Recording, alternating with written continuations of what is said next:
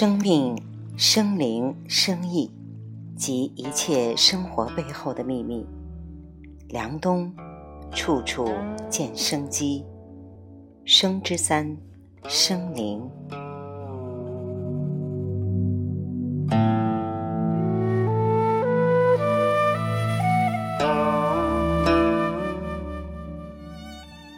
上一节我们提到了小孩为什么会发烧。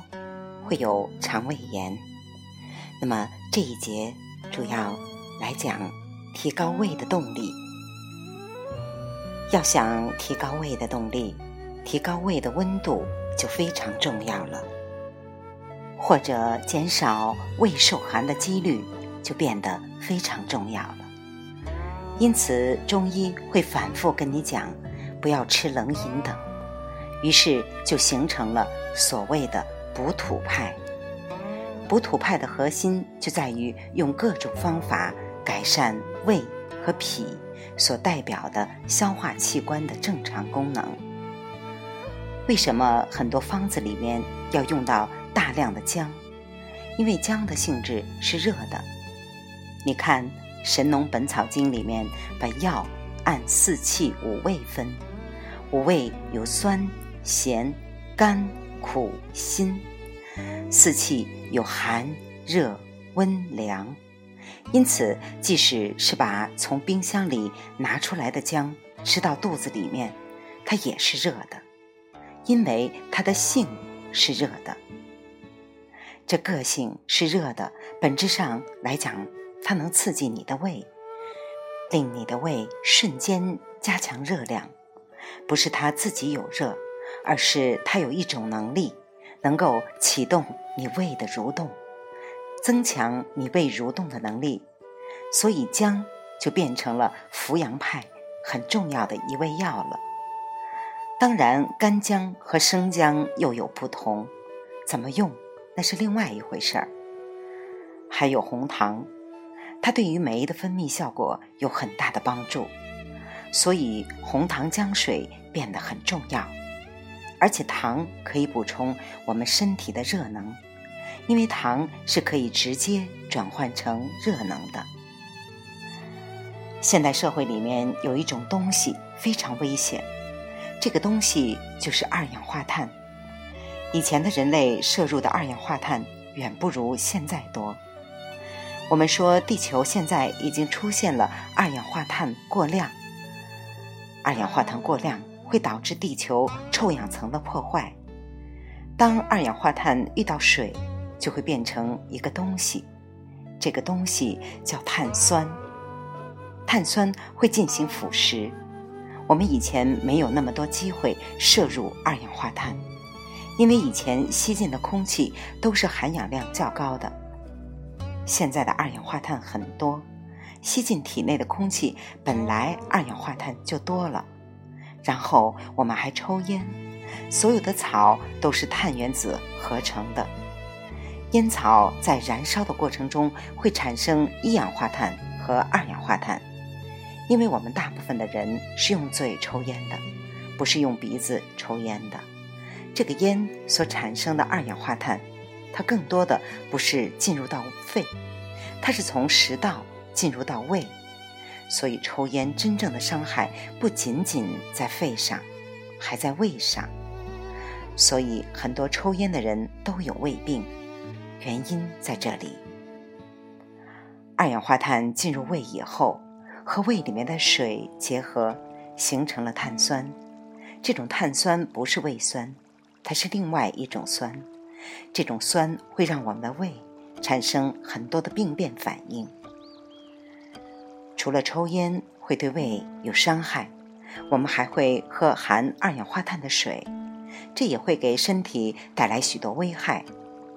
我采访台湾著名学者王维公教授的时候，他反复强调二氧化碳的危害，这包括各种带气的水、香槟、气泡酒、有糖无糖的可乐，这些都含有大量的二氧化碳。其实我们都不知道生产一罐可乐需要多少二氧化碳。如果我没记错的话，应该是一个立方。你打一个嗝，你能呼出一个立方米的气吗？不可能。大部分的二氧化碳都溶于水之后进入我们的身体，有一部分会把热量带走，这就是碳酸饮料之所以受欢迎的原因。说可乐特解渴，因为它能解热。但是还有很多的二氧化碳无法被带走，它就跟我们体内的体液融合。形成了碳酸，这种碳酸就是酸性体质的源泉。这个东西导致了许多现代病，因为二氧化碳摄入过多导致的病。这个病跟地球的病是一模一样的。地球要节能减排，身体也需要节能减排。我们讲的所有的地球上最流行的各种环保组织所用的术语。完全可以跟中医的说法结合起来，因此，真正的中医是这个地球上非常节能、环保、低碳的生态环保理念，也是最可持续发展的一套体系之一。在这个层面而言，中外的理念并不冲突，中国人也不必在文化和价值观、正义等方面觉得低人一头、自惭形秽。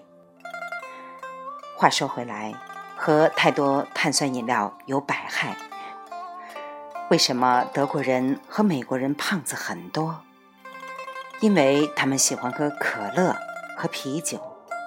可乐和啤酒里面含二氧化碳是关键因素，因为二氧化碳在身体里形成碳酸的时候，它会对我们的脏器和骨骼形成腐蚀。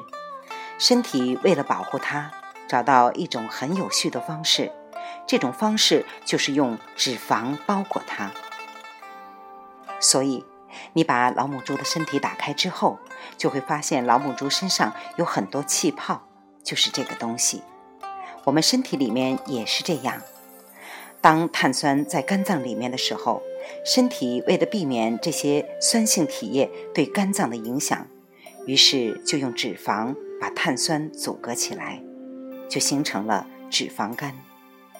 当然，说二氧化碳导致肥胖的论点并不全面，因此导致脂肪肝还有其他原因。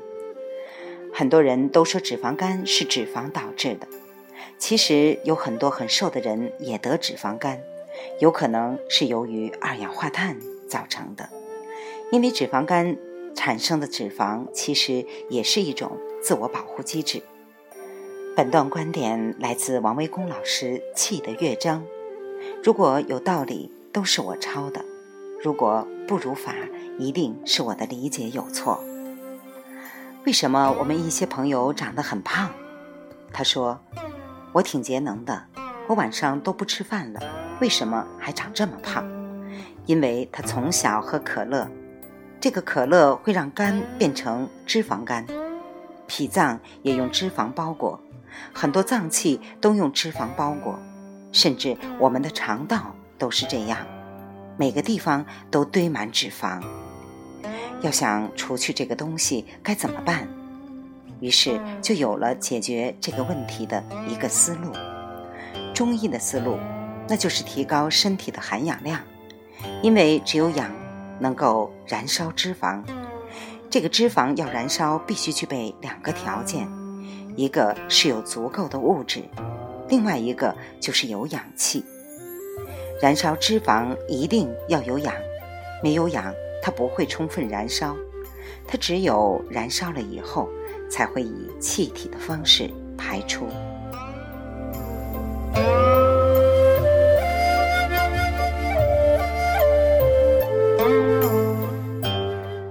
治疗疾病并不是都要依靠药。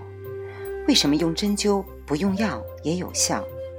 针灸是在局部进行刺激，针灸是微创，在最应该微创的地方用最小的微创带来应激反应，所以大部分高手都是用很少的几根针的。一只加利福尼亚的蝴蝶扇动翅膀，会为纽约带来一场雨。重点是在什么时间？在哪一个地方扇动了翅膀，会带来这场雨呢？一个真正的针灸高手就知道，用最小最小的一根细针，在你身体里那一处亚马逊丛林震动一下翅膀，带来了一场内在的暴风雨。这才是真正的提彻天地，把握阴阳。用最小的干预来改变你整个的循环系统，这涉及一个很高的东西，涉及你身体的信号学。这就是一人一穴的意思。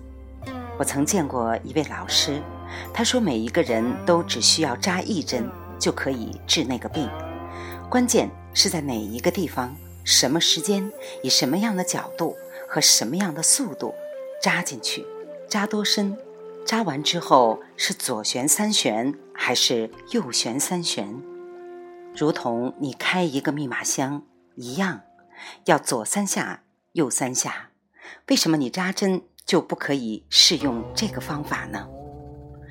不过我还要告诉大家，这位老师曾用一把针把一个咳嗽三个月的媒体人治好，后来他又帮我扎了几针。治我的失眠，结果无效。针灸里最重要的是无上心法、补泻法、子午流注、灵龟八法，结合一个人的出生年月日，因为这个出生年月日一定就是他一气周流的时间点。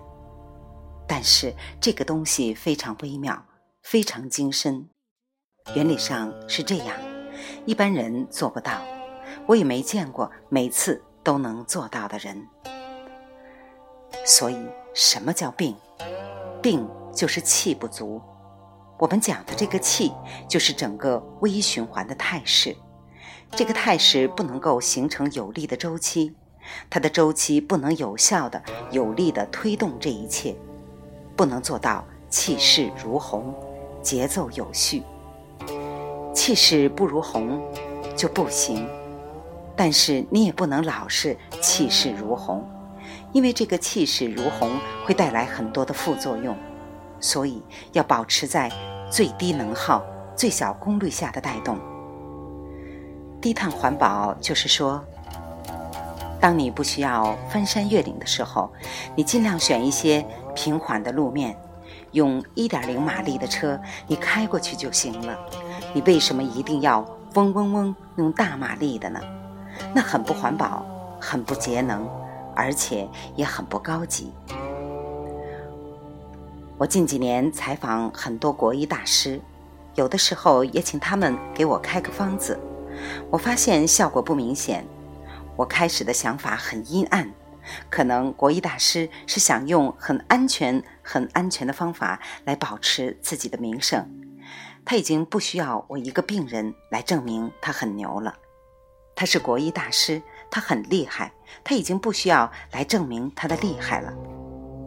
他只需要减少一个可能的风险和危害，只要不犯错就行了，稳着来。后来我知道是我太低级了。后来有一位老师跟我说，任何一种病的治疗都有副作用，如果能用缓慢的方法，用最轻的刺激。让你的身体借由循环改善来实现推动整个机体的恢复，看起来虽然慢点儿，但对病人的损耗会更少。这样岂不更好呢？